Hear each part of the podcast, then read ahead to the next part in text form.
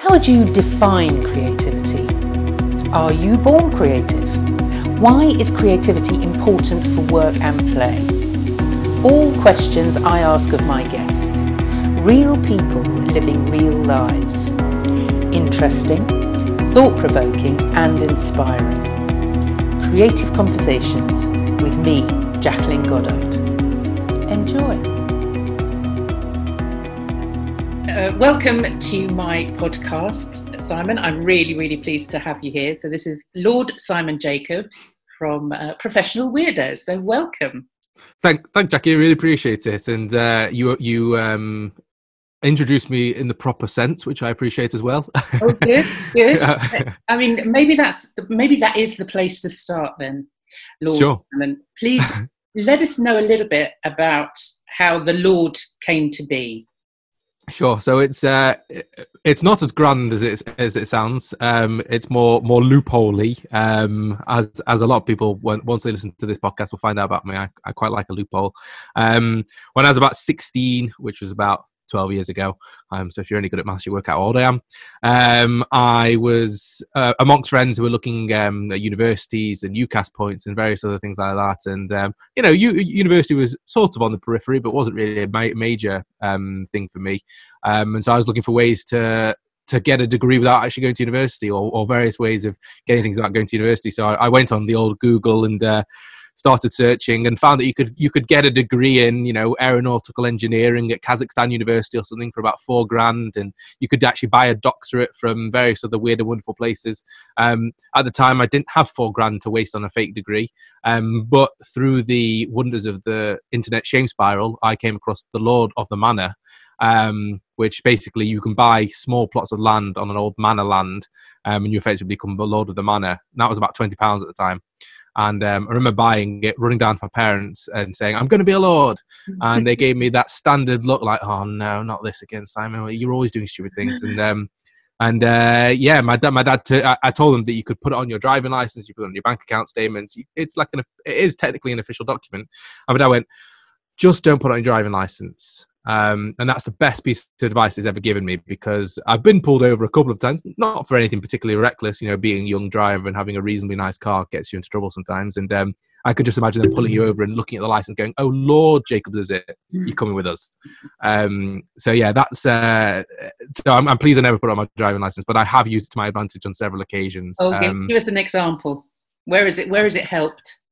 So again, it was around this. It was it was shortly after I bought it, and I was on a I was on a um, youth trip to New York. Um, it was I can't can't quite remember what the what the what the youth trip was, but um, the last day of the trip, we were given um, like a treasure hunt style challenge um, to go around and do various weird and wonderful things in New York. So things like um, bump into a celebrity. So apparently the streets there are crawling with celebrities. Um, talk your way into a hotel suite. Get pictures of, of many different Starbucks as possible. Busk in Times Square and various other things. And so myself and seven other friends, all of which were from London, so I was the token northerner, had done all the various different things other than busk in Times Square. So we stood where do you know where the stairs that lead to nowhere are in, in Times Square? Yeah, yeah, yeah. I was there a couple of Christmases ago. There you go. So we stood around there with our caps in our hand, belting out Wonderwall by Oasis. So me being me being the token northerner really gave it the really gave it the beans, and um, we were getting some like dimes and stuff, mainly out of pity, I think. Um, but uh, we were enjoying ourselves. All of a sudden, though, I felt a massive hand on my shoulder, and I look up, and there's this. He was he looked massive at the time. I'm going to say he was about eight foot. Um, New York cop just looking down at me and um, at which point I turned to my friends and they had run away. They had, I, I, don't know if I'm allowed to swear on this or not, but for the sake of it, they they, they cleared off. and then this this cop just decided to go in at me and say, you know, started shouting, went, uh, "You're not allowed to busk in Times Square. It's against the rules. You're gonna, you know." I, I and I could feel myself welling up and all my orifices opening. Um, at which point, I think he must have seen that I was on like the verge of a breakdown. He relented slightly, and um, at that point, I sort of heard an uh, like an outside voice, my own voice, going, "I'm so sorry. I didn't. I didn't know. I, you know, I'm from England. I, I wouldn't have done it if I did. If I if I knew. I'm I'm, I'm actually a lord." And uh, you kind of feel yourself, "Oh no, I've not said that." And my friends must have seen in the distance that I've slightly quelled the situation. He's slightly calmer. Um, and they came over and they went, "Show him the card, show him the card," meaning my bank card. Um, I was like, "Oh God!" So I opened up my wallet and showed him the bank card, gave it to him, and he kind of looked at me, looked me up and down, looked back at the card, looked back at me, and then he bowed, and uh, and he said, uh, he looked properly embarrassed. Um, he said, "I'm so sorry. You know, um, I didn't realize you were a lord." Um, various other things. He was like, he was, he was telling me why he was in such a bad mood and things, and he asked for he asked for pictures with my friends and me, and um, then he said, uh, um, you know, don't busk in Times Square next time. It was it was an honor to meet you, and off he walked. And um, I thought, oh my god, I've just escaped escaped jail. You know, escaped being deported. And I thought my parents were going to have to be calling everything. And only recently did someone point out to me that he probably went home and said, I almost caused an international incident today, uh, thinking, you know, that he'd met this Lord and various other things. And that was actually the uh, one of the best lordship experience that I had, the most extreme version, at least, yeah. the most extreme interaction, but it, it was a good one. Yeah, no, and I'm sure he dined out on that for exactly well, even to this day. He probably exactly tells that story. Brilliant. But you've reminded me. Actually, I've got um, I've got two Lord connections. Actually, mm-hmm. my my dad's brother, my uncle, actually changed his name by deed poll to Lord. I love it. Um, yeah, he was quite a character. He's, he's gone now, but mm-hmm. but he actually wore the cravat and the monocle as well. So that, yeah, he was quite a character. Uh, right. And then was my sister actually bought my dad a plot of land, right, somewhere in Scotland. Mm-hmm. I suppose my dad must be entitled it's somewhere. I'm going to tell him that story, and you know, perhaps he'll use it from. No, I mean, genuinely, people get bought it as presents. You know, it is it is, is something silly in inverted commas. It's a bit of you know a stocking filler. But if you embrace it, if you like really go for it, um, things can happen. You know, I've I've genuinely had hotel upgrades, flight upgrades, free drinks, um, and it's not through pushing it. You know, it's the fact that I've booked it under the name Lord Jacobs, um, yeah. or I've handed over my card with Lord Jacobs on it, and they go, "Oh, here you go then." Um, yeah, so so definitely embrace it. You know, go, wow. T- does that mean I could I could be a lady? Could I buy a? Yeah, you can buy a ladyship. I couldn't buy a damehood, could I? I'd have to be. A... No, so uh, you, I think you can buy Duke. Actually, um, I'm not sure what loophole that is, but Lord, but Lady and Lordship are the easiest ones to get. A Duchess, I could be Duchess. Duchess, yes, yeah. exactly. yeah, that's a good name actually. I think that would work. Yeah, Duchess, yeah. I like that. I might Duchess Goddard. that, that, you know, that sounds really good actually. that, yeah, uh, yeah, I'm going to look that up. um, it, well, it'd be great to know how you got to where you are now. I mean, one of my things is when I look back at, at where I've come from and what I studied, and you know, I studied in fashion, and I've ended right. up going like this, mm-hmm. and ended up here. Yeah. Um, so I wonder if there's anything like that in in your uh, your career ladder. I like to call it a jungle gym. How how yeah. did you get to where you are today? It, it's funny because I, I completely agree in terms of um, I would call mine a scribble career, um, you know, a scribble experience. And um, I was watching a documentary. Actually, it's one one of your future guests, Ash, um, who did the who did the animation of um, a guy, a yeah, a guy called James Altucher. Um, quite quite a well-known um, inventor in America, um, an investor and stuff. And, and in his documentary, he talks about all these people who are in high up positions, and people think that they did the standard career ladder, you know, to become CEO. But actually, the reality is that they'll have had scribble careers as well, because that's how you get there. That's how you get those opportunities. Um, so yeah so to answer your question my background how I, how I came to be you know a professional weirdo um, i'll try and keep it short and snappy so um, started my first business inverted commas when i was about 16 um, at that point i was looking for my first car um, all, these things sort of happened when I was around 16, must when I was coming on my shell slightly. And um, there was no real advice online at the time. And so, you know, there's just Jeremy Clarkson shouting you to buy a big Volvo or a Lamborghini. So I thought, all right, well, I'll go through the experience of getting my first car and I'll write about it. So I started a blog called The Third Nipple um, for no reason other than it made me laugh. And um, the blog kind of snowballed and became like a gossip column almost for the school. So it was it was around the days when Facebook was bubbling, but hadn't quite taken off yet. Um, so it was prime time for people to share stuff online there. Um, and it eventually got shut down because um, the headmaster, you know, found out there were some less than favorable things about teachers on there. And um, I was I was still quite shy at that time. Um, so I mean, maybe slightly younger me would have probably broken down and had a cry about you know being collared by the headmaster. But actually, I recognise that I quite like the notoriety of it. I quite like the rocking of the boat. Um, so then after that, um, I went to study international business um, at Nottingham Trent University. My uh, my thoughts at those time were that I would become a high flying management consultant, you know, here, there, and everywhere internationally. Um, didn't turn out to be the case. I um, the the first year of the course was basically a repeat of A level business, um, which which meant I was pretty bored. Um, so I just threw myself into extracurricular activities, you know, literally any society I could find, and then also a lot of going out and getting drunk. But something that I wanted to do when I went to university was write for the university magazine. Um, but the year that I got there, they stopped printing. So I took it upon myself in that summer to think of to start one start one of my own. So I came up with the brand name You Need to Know. So U N I number two K N O W playing words. You need to know, um, and thought right. Well, based on the vast amount of experience I have from writing a blog, I can do publishing now. So. Uh, sent out an email to some English language students, design students, and said, I'm starting this thing. Would you be interested in getting involved? Um, and I booked a room for about five people, um, and about 50 people turned up. So I was like, oh, I must be onto something then. Yeah. And um, basically, from there, we we designed the magazine. We came up with what it was going to look like, what it was going to be, and then the week after, I went out and sold advertising to local businesses, which was the worst week of my life. Um, absolutely hated it, but managed to sell enough to be able to print the first edition. Um, so I had some fun along the way there um, we can come back to that. You know, there's there's some really fun stories. Well, at least I think they're fun.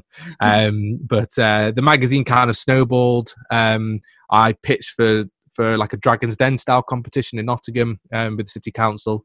Um, won a grant there, and one of the dragons on the panel wanted to invest further um, independently of the panel. Um, I was working with someone else at, at, the time as well, so the three of us formed a, a group called the Uni 2 Group. Um, and so we set up an estate agency, a travel company, an events company, all under the Uni 2 brand, with the magazine being the Trojan horse effectively. So we were able to get into students, um, unlike other businesses. And we effectively became one of, if not the um, best student estate agent in Nottingham almost overnight because the other estate agents were professional lets and did a bit of student, whereas we were purely student and could get rid of our flats and houses really quickly. Um, and then somewhere along the way, Microsoft got involved with us. Um, they wanted some young companies to work with them to develop some apps to go onto their new operating system. Um, long story short, there they gave us a bit of money, but not enough to develop the apps. So we raised further investment, about a quarter of a million pounds. Um, we ended up spaffing all of that up the wall on an app that never ended up working. So that was all fun and games. Um, we ended up dialing stuff back and concentrating on the cash cow of the business, which was the rent side. Um, and at that point, it was about three three years in. Um, I wasn't that interested in that side of things, and my business partners at that point just wanted a big business in Nottingham, which is fine. It was great, but um, for me, I wanted a UK wide brand, uh, you know, and I had bigger visions. So I decided to step back at that point, um, and then uh, somewhere along those lines, I graduated, much to the behest of my university, which we can get into again. Um, and uh, at that point, I wanted to see where I was in the job market. So I I thought marketing was my thing. I'd had this business. I'd done. I'd had wonderful experiences, whether or not you know, quote unquote, they've been successful. Um, I had this experience under my belt, and so I sent my CVs out to marketing companies, thinking I'd be snapped to immediately. Um, you know, this young twenty-one-year-old with with a massive ego. Um, didn't hear anything back, and um, kind of had a, a moment to myself where I thought, okay, well, what do I do now? And um, I thought, well, companies probably want to know a that you can market yourself if you're, if you're applying to marketing companies, and b at least before COVID, what it'd be like to have you in the office with them. And so I decided to get some face masks on myself printed, um, and have my CV printed on the back of them, um, and basically said, "This is it. You can have you can imagine having me off in the office with you." And at the time, that was a novel idea. You know, loads of people are doing these kind of things now, um, but at the time, it was a bit novel, and um, got quite a few calls and emails on the back of that. At which point, I, my ego got even bigger, and I decided that I could do it myself. I could do marketing consultancy. So I started a marketing consultancy business um, that that had another twist. So uh, with my university business, we worked with marketing companies in the past that were really good, but weren't that interested in the business in the sense that theoretically we were a fast growing startup and we'd offered them equity shares and revenue shares in the past, um, but they weren't interested. So now I had the opportunity to offer that myself um, and so that that did quite well for about nine months. Got a few clients, won a few small time awards, and then eventually got hired by Camelot, the lottery company mm. um, in London. So I was hired on the premise of being young and having a, an interesting background. And I was hired alongside about 15 other young people, and we were injected into the business to bring in some youth. And um, so, about two months, we were just we were just allowed to not go crazy, but we were allowed to you know bob around and you know be be interesting and quirky and useful and stuff. And me being me, stood out again, doing things differently and a bit weird, and um, eventually got made brand manager.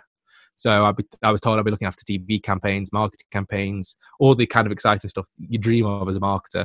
Um, unfortunately, the reality was that all the creative stuff was done out of house by big agencies, um, and I was a glorified account manager and um, had to get really, really early to do reports for the C-suite. Um, and it wasn't said in black and white but the, the feeling was that all the stuff that i'd done in order to get the job in the first place i was no longer really encouraged to do or be um, which was a shame. And so after about six months i decided to leave um, sold my shares of my university company to my business partner um, which kept me afloat for a bit. And then we're getting to the end now. And then um, during a conversation with a friend of mine what i should do next she kind of leant back and said simon you're a bit weird.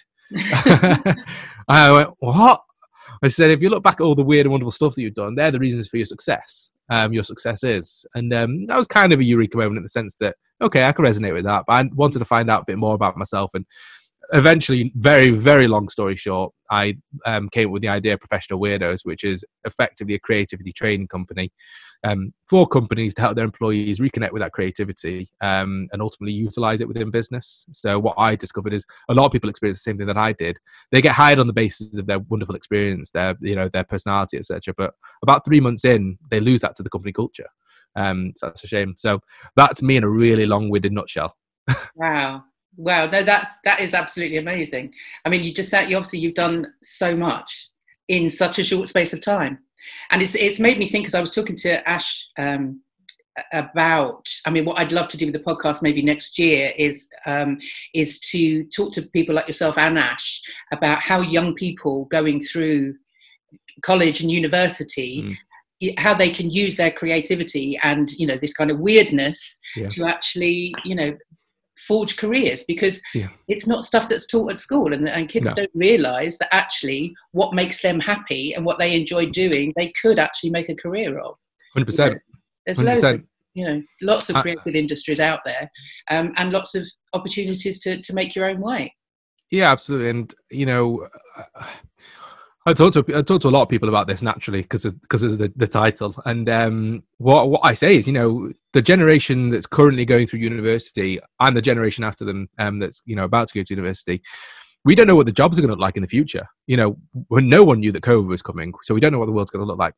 Full stop. But you can have a rough guess and say that AI, um, artificial intelligence, is going to take over to some extent. So a lot of jobs are going to be replaced.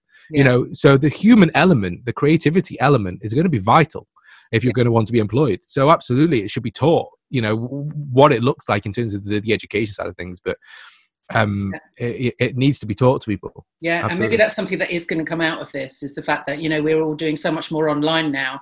That you know it's and and, and it's it's innovation, isn't it? It's yeah. it's being put into this kind of bubble where we can't do anything but work out how we're going to get out of it and how exactly. it's going to get changed. Yeah. So I think that is something that, that will come out of that. I mean, I just, I was watching something, uh, you were talking about the method, methodology, meth, let's say the word, methodology behind uh, professional weirdos and stuff. And I heard yeah. you mention Ken Robinson, who is a big, mm.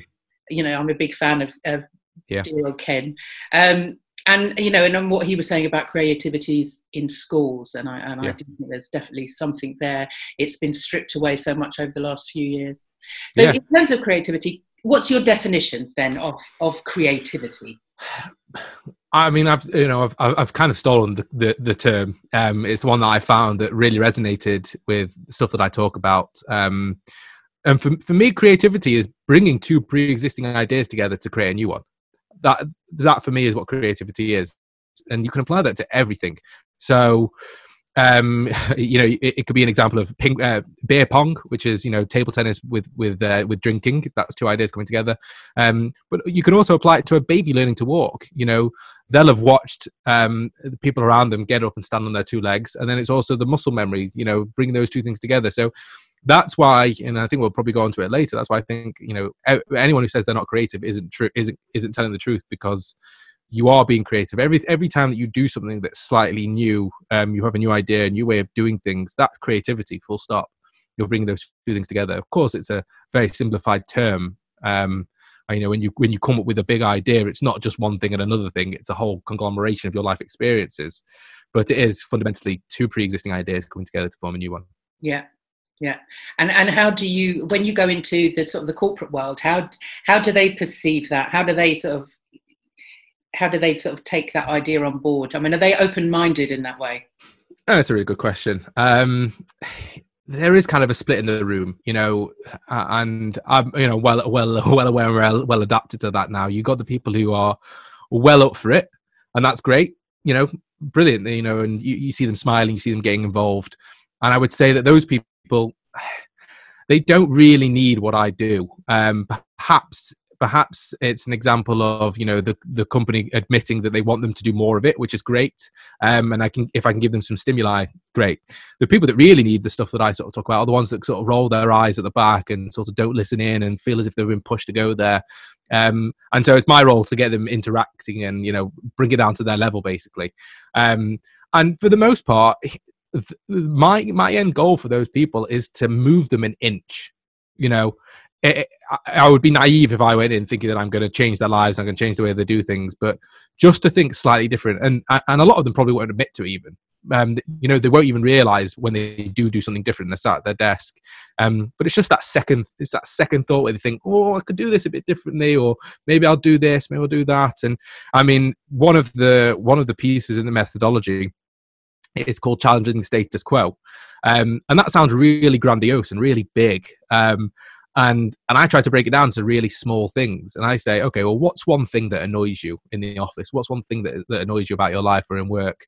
And um, someone said to me that um, they had a fire extinguisher on the inside of their desk that they knocked their leg on every day. And um, I went, well, why don't you move it? And he said, well, it's it's screwed in. I said, bring a screwdriver and undo it and move it somewhere else. And he's like, I'd never thought of it you know i never and it's like you know to say it changed his life is is a bit much but it, it, it changed his life in the sense that he doesn't knock his leg against anymore. It changed his life in the sense that he's, he's never thought about taking a step back quite literally and figuratively to think okay well i could do something differently. Um, and then it's changed his mindset in terms of okay well what's the smallest version i can do in terms of changing and challenging the status quo? So that's that's a big piece for me in the sense that you know it sounds all big and amazing talk about creativity and you know bring this into the world. And it, and it would be great if you could have massive impact but it has to start somewhere it has to start small. Um so it's the small steps that i that i try. Um so that's a long-winded answer to your question yeah, in in how yeah. I um i have worked with um some software designers who obviously aren't customer facing and the whole idea was to to get them to think about how their customers perceive yeah. things. Obviously, they're they're busy sort of creating their software, but they don't actually think of, of where it's going to end up. So I was brought in to do some sort of improvising with them, really, right? And, you know, sort of doing doing stuff like that. And I was I was gobsmacked that actually, as you say, when you turn up, you get half of them that are sitting in the back, and you can you can feel them trying to. Yeah. push you away yeah. um, but actually once they once they got into it and once they just let themselves go it's giving people permission isn't it do you do you find that that oh, 100%. people, it's okay to do that. They they're quite happy to do it. Yeah, hundred percent. You know, I've got a few points on the back of what you just said. Yeah. So first of all, absolutely give them permission. Um, I mean, the term safe space is, is such a such a um, big word at the moment, but yeah, it is. It's a safe space to go and have some fun with it. Um, you know, show that. Sh- what I try to do with everything that I do is show that I do it.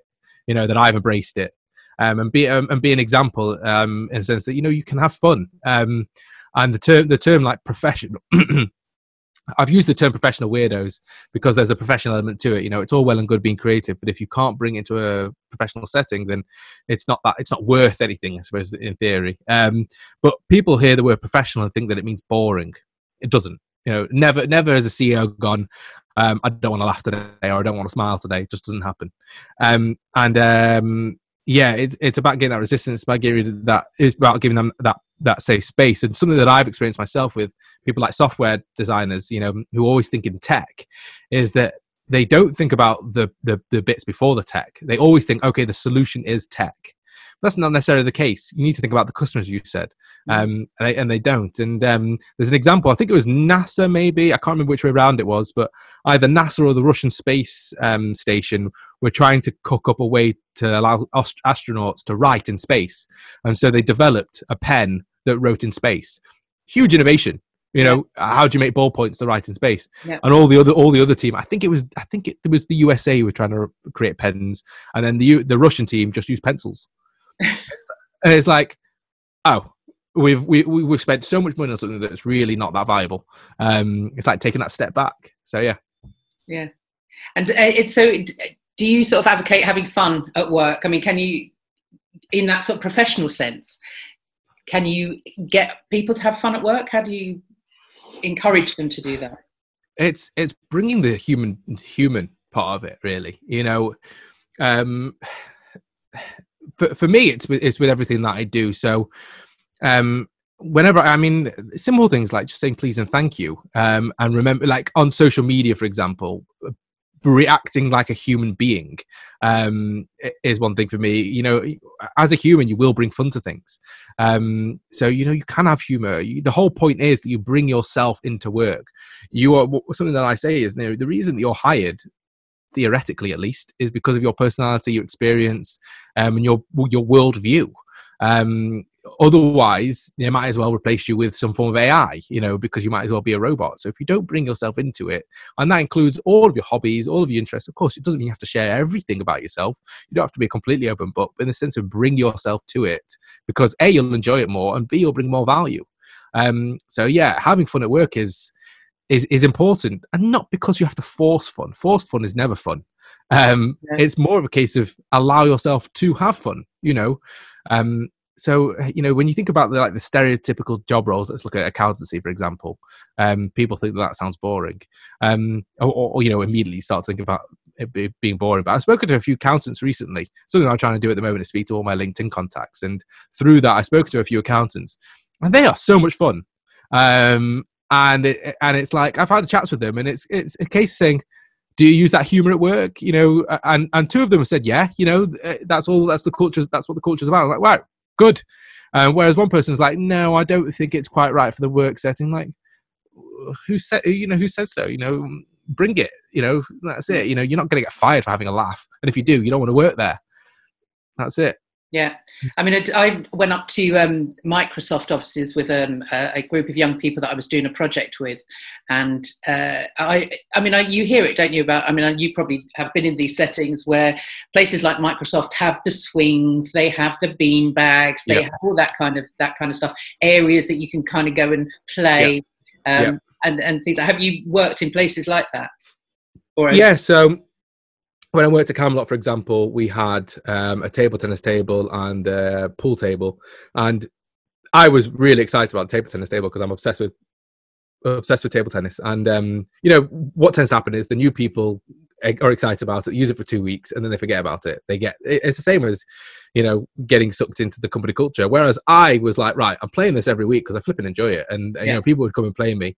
Um, and it became kind of like a thing, you know, like a league table sort of thing. Um, and so the, the way that I look at it is it has to come down from the top. Um, essentially, you, you, the reason people aren't themselves at work is because there's kind of like a fear me- uh, mentality. You know, they they worry that if they're themselves, they'll get you know fired or whatever. Um, and that's because it doesn't come from the top, from down at the top. So what I would say is, if the people from the top do it from a personal, you know, this is what I want. I want it here because I like it, as opposed to we think we should put these swings in because it shows that we're fun. You know, Yeah. it's a it's a it's a materialistic thing. Um, so yeah, so all well and good doing it. Just just let them embrace it. You know, um, I've got a friend, uh, a connection, um, who runs a company called Fun at Work. I think they're called. Um, her name's Sunny, and she she supplies um, offices with these fun things. Um, and the difference with her is that they rotate the stuff, so it doesn't become old and stale. So um, every two months they'll replace a table tennis table with a basketball hoop or something, um, and, and then set up the social parameters around it as well. So the league table, so that people buy into it. And I think that's the key: is that the companies show that it's not only okay to do it, but it's encouraged to do it. yes, Um, it's not forced. It's not forced, but it's it's shown that you you are you you should feel comfortable to do it. Basically, Yeah. Yeah, I mean, it's a, it's one of my one of my things as well. Apart from creativity, is play because I think Yeah. you know what, what I do in, in with uh, with what I do with the acting groups. So whether it's young people or whether it's adults, uh, whether it's people with learning disabilities or not, it's it's about having fun and learning how to play. And certainly as adults, you forget how to do that, and we're not given the opportunity. We're kind of told to grow up, you know, sort of do this, do that. Yeah, yeah. Um, and people forget how to play, but so much comes out of just giving yourself that headspace. And I think you know the, the, those CEOs that have the the forward thinking to sort of you know put it, include that in the workplace then they're the ones that kind of know that, that in order to get innovation and creativity going they need that kind of uh, that those, those, sort of playful areas. Yeah and it, it it sounds to, to, people who are listening to this i'd be you know I'd be surprised if, if people who would into creativity end up listening to this it'd be great if they did. But if if if if um, by some chance we managed to crack that and someone you know does have a mindset that there is no fun in the workplace. You know, cr- creativity and play is all wishy-washy. You know, highty-flighty stuff. You know, imagine how good it would be if your employees said that they enjoyed working. Um, first of all, you know, what an amazing thing to be able to say about your employees in your workplace. One, two, yeah. it is scientifically proven that when people enjoy their work, like their colleagues, and enjoy coming in are more efficient and effective. Um, yeah. So it doesn't have to be a high and flighty thing. It is literal. You can have a return on investment in it. You yeah. can see it. Also, retention as well. You'll have people leave. You'll have people stay, and you'll have people recommend your company to come and work for. Um, so they're all they're all these valuable things. So if someone's listening to it and isn't sure, like there's scientific yeah. evidence for it. So it's it's worth investing in. Worth worth we're spending some time learning about it. Yeah, I mean, I the reason I started this podcast and the reason you know the, that uh, creativity has become such a sort of a, a, front forward thing for me is is the fact that when I started my business two years ago and I went out on my own, I started all those networks, you know, business, successful business women and, and you know all those sort of um, those networks, and and I was quite surprised that they were they they were professional, but they were quite boring because mm. nobody, everybody was so intent on selling what they did yes. that nobody was actually connecting. Nobody was actually yep. having those conversations. Yep. And I thought, how fabulous, fabulous would it be to find a network of creative people that could actually, you know, collaborate, you know, find collaborations, yep. find creativity together. Um, and I have I've been on many networking, and there have been some fabulous ones through lockdown that I've really enjoyed. But the um, Onion Hour, which I came along to, which you run along with, uh, is it Stefano? Stefano Sarci, yeah. Yeah, yeah. So that was fun. That was creative. Yeah. You know, you're in a, in yeah. a space full of people that actually are are allowing themselves to do that. They've given them their, themselves permission to to yeah. have that hour of hour and a half of fun and actually connect, make more meaningful connections. I think. So how did that how did that get started?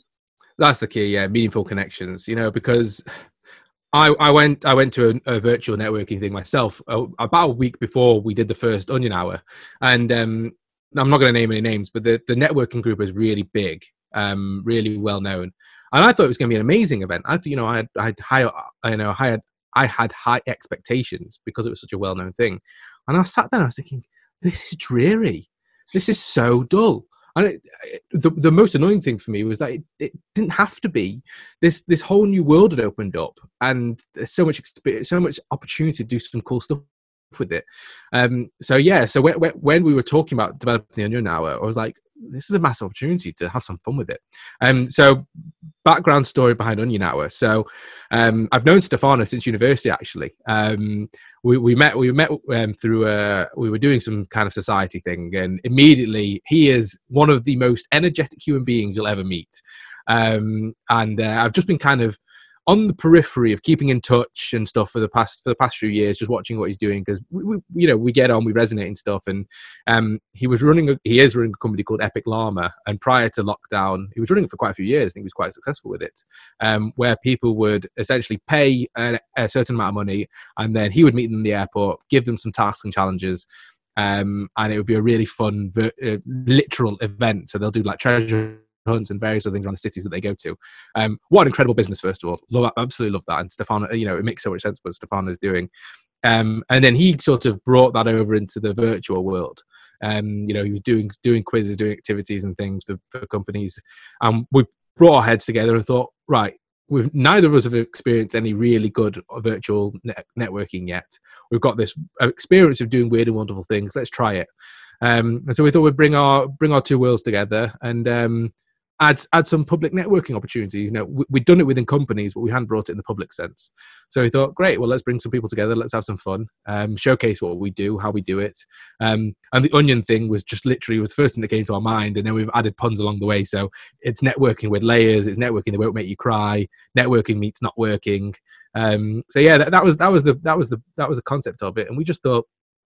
Um, you don't make connections with people when they're when they're not shouting at you, but when they're talking at you about what they do.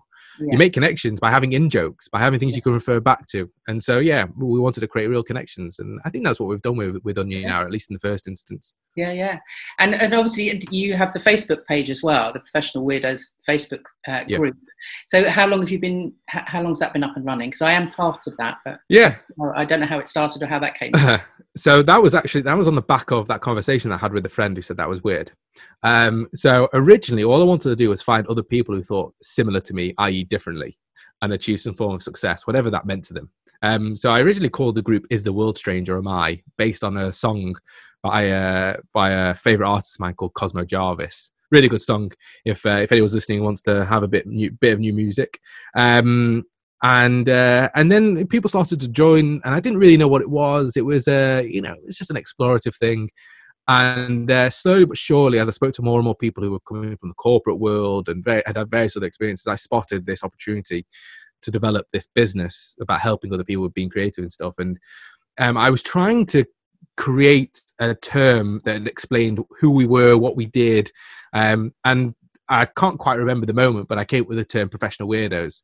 And there's, you know, there's, there's the meaning is kind of twofold. There's there's the weirdo who does things um, professionally. So, for example, a friend of mine called Rachel, she runs the London Loo Tour, which is a tour of all the public toilets around London, um, which is incredible. So when lockdown when lockdown ends and you've got an opportunity, go along to it because it's fun and interesting and historical.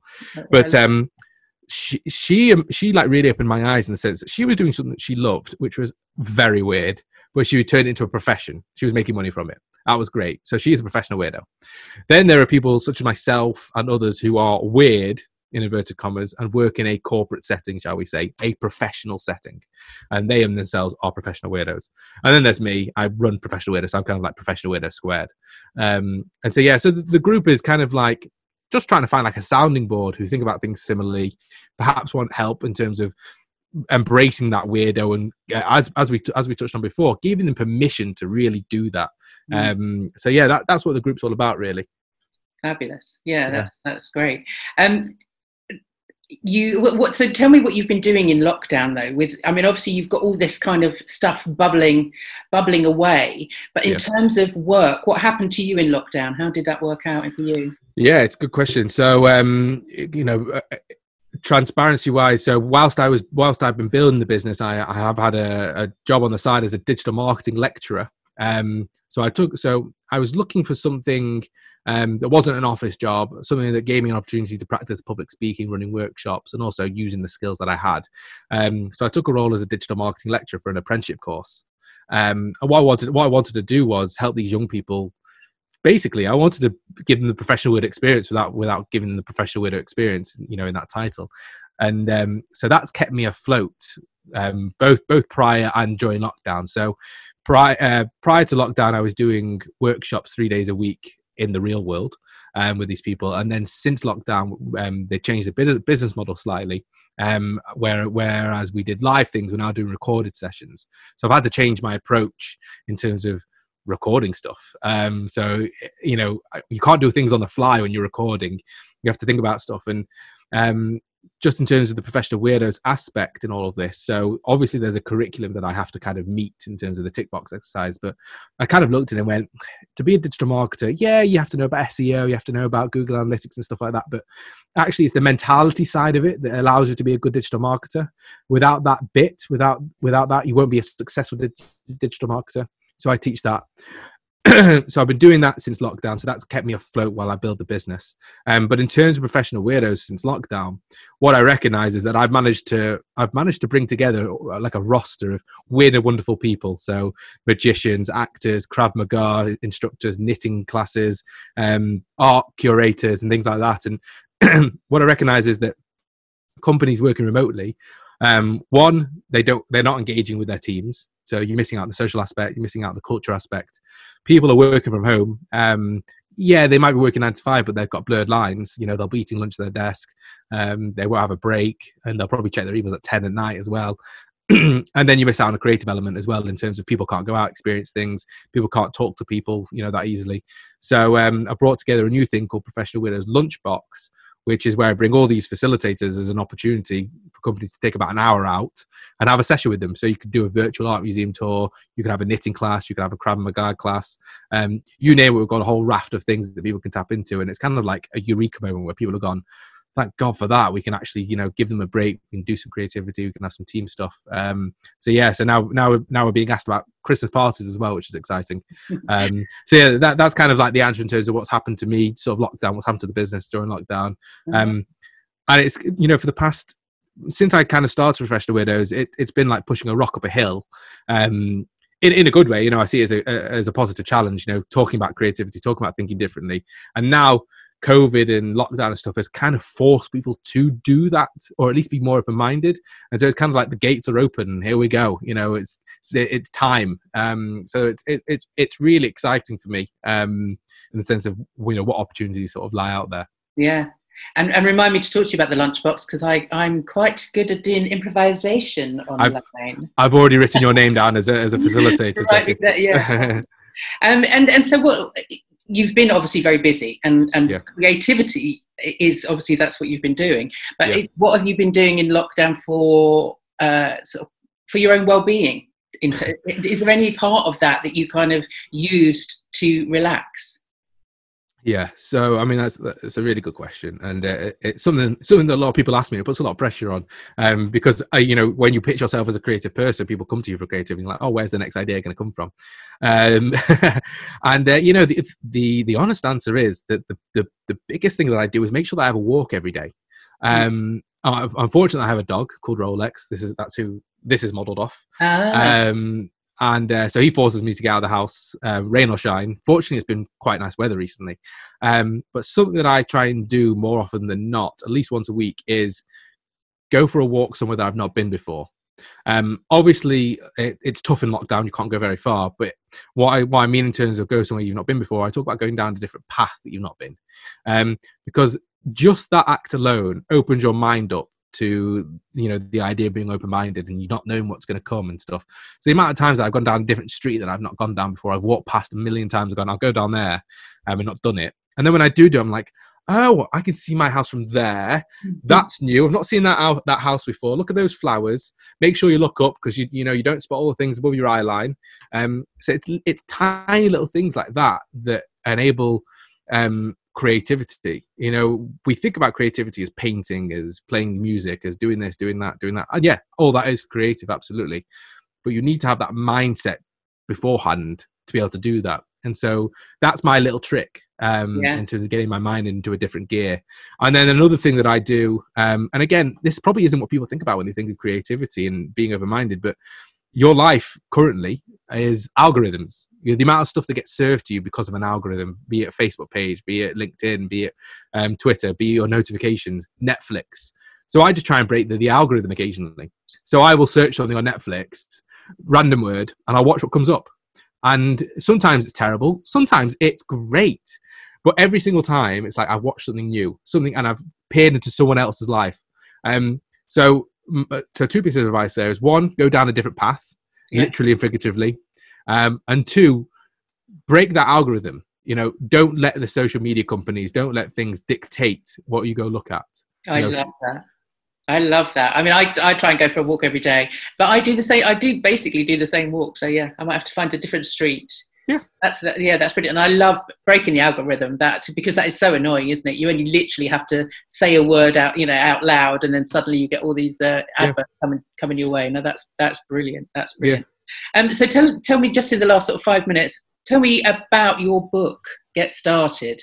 So is that something that's that you've written? It sounds like you've always been a writer since you were at school. So was it inevitable that you would write a book?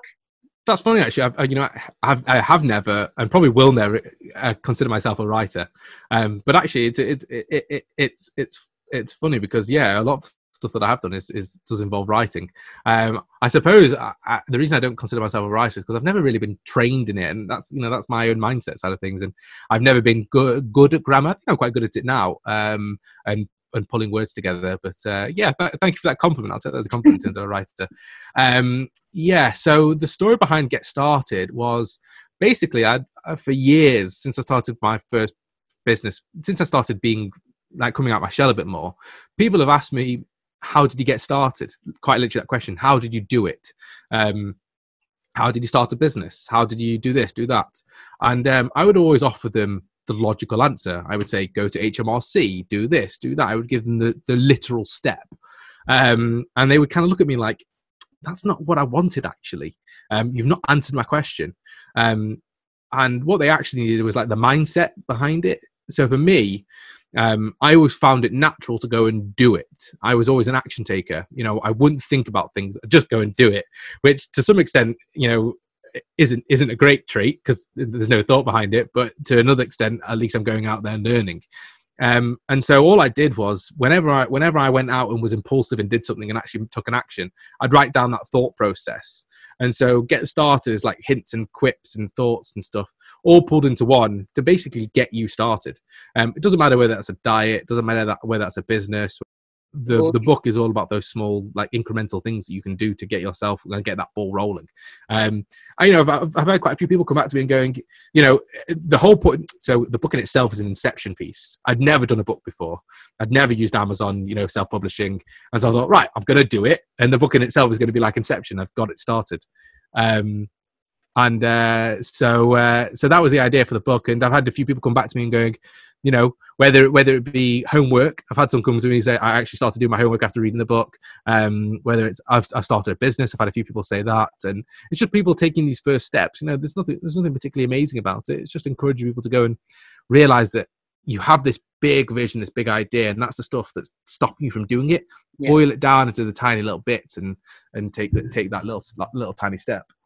Yeah. Yeah. No that's that's that's just that's absolutely right. And again maybe it is uh, we keep coming back to permission you know and it's just sort of people have this idea of what they should do don't they? They sort of think i should be this i should do this and actually yes. they, they just they forget about the, the little steps that it that it takes to get there. Yeah um, I, I kind of uh, you know uh, uh, coming back to the writer thing you know um, had I let that mentality of I'm not a writer get in my way, I wouldn't have done half the stuff that I'd done, you know, um, whereas I just put it out there. Yeah. Um, and I suppose it's, you know, kids giving yourself that permission um, and realizing that no one is going to give you that permission but yourself. That is the honest, that is the honest point of it. You know, um, I was talking to a friend the other day who was, who was saying he's watching all his colleagues get awards for things like best X, best this, best that. And um, he said to me, he only just realized the other day that these people had put themselves forward for it. You know, he thought they were, you know, he didn't realize they were self nominated. I went, that's the world. You've got to self nominate for everything. Yeah. yeah, yeah. Brilliant, brilliant. Well, that's great. Can you can you let us know um, where people can find you, Simon? Where you know where's the best place? Websites. Uh, yeah. So the website for Professional Weirdos is www. I don't think people say www anymore. Professionalweirdos.co.uk, basically.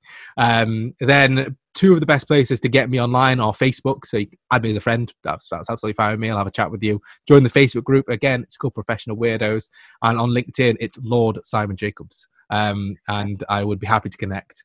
And um, you'll fi- you'll be able to find my email and stuff as well on there. Brilliant, brilliant. And so so what's for you next? What's coming up? What's the next thing? So the next thing, so this is coming up to the end of November. We've got our next Onion Hour um, this week as we speak on the Wednesday. So if, if uh, well, it'll be too late by the time this goes out, but we'll be doing them doing them more regularly. So have a look for Onion Hour on LinkedIn or Facebook. You'll be able to come across it. Um, we've got the Christmas parties offer. So if you hear this just in time, um, come and book a Christmas a virtual Christmas party with us. And then if you hear this in the new year and you're interested in any any virtual activity, um, such as the ones I listed, or some kind of consultancy around creativity, um, give me a call. That, that that that that's for me really. You know, that's the exciting stuff. Trying to trying to bring professional weirdos into the into the mainstream. Fabulous. Well, good luck with that because you know I'm you. I'm there with you. Let's let's Yeah. Bring professional weirdos to rule the world. exactly. Great. Oh, thank you so much for for being a guest on my podcast, Simon. It's been brilliant. It's been a really really lovely conversation. So, thank you very much. No, my pleasure, Jackie. Thank you very much. You know, I, I always, I, I enjoy podcasts full stop because I like having the conversations. But when there are really good questions like the ones you, you've challenged me with, um, they're even better. So I really appreciate it. Thank you for, Well, for inviting me. That's great. That's good to know from my point of view.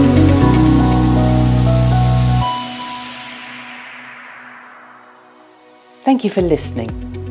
And please subscribe, follow, or like. And if you'd like more information on me or my guests, or would like to know how we could work together, then visit the website www.atticusarts.com. I'd love to hear from you.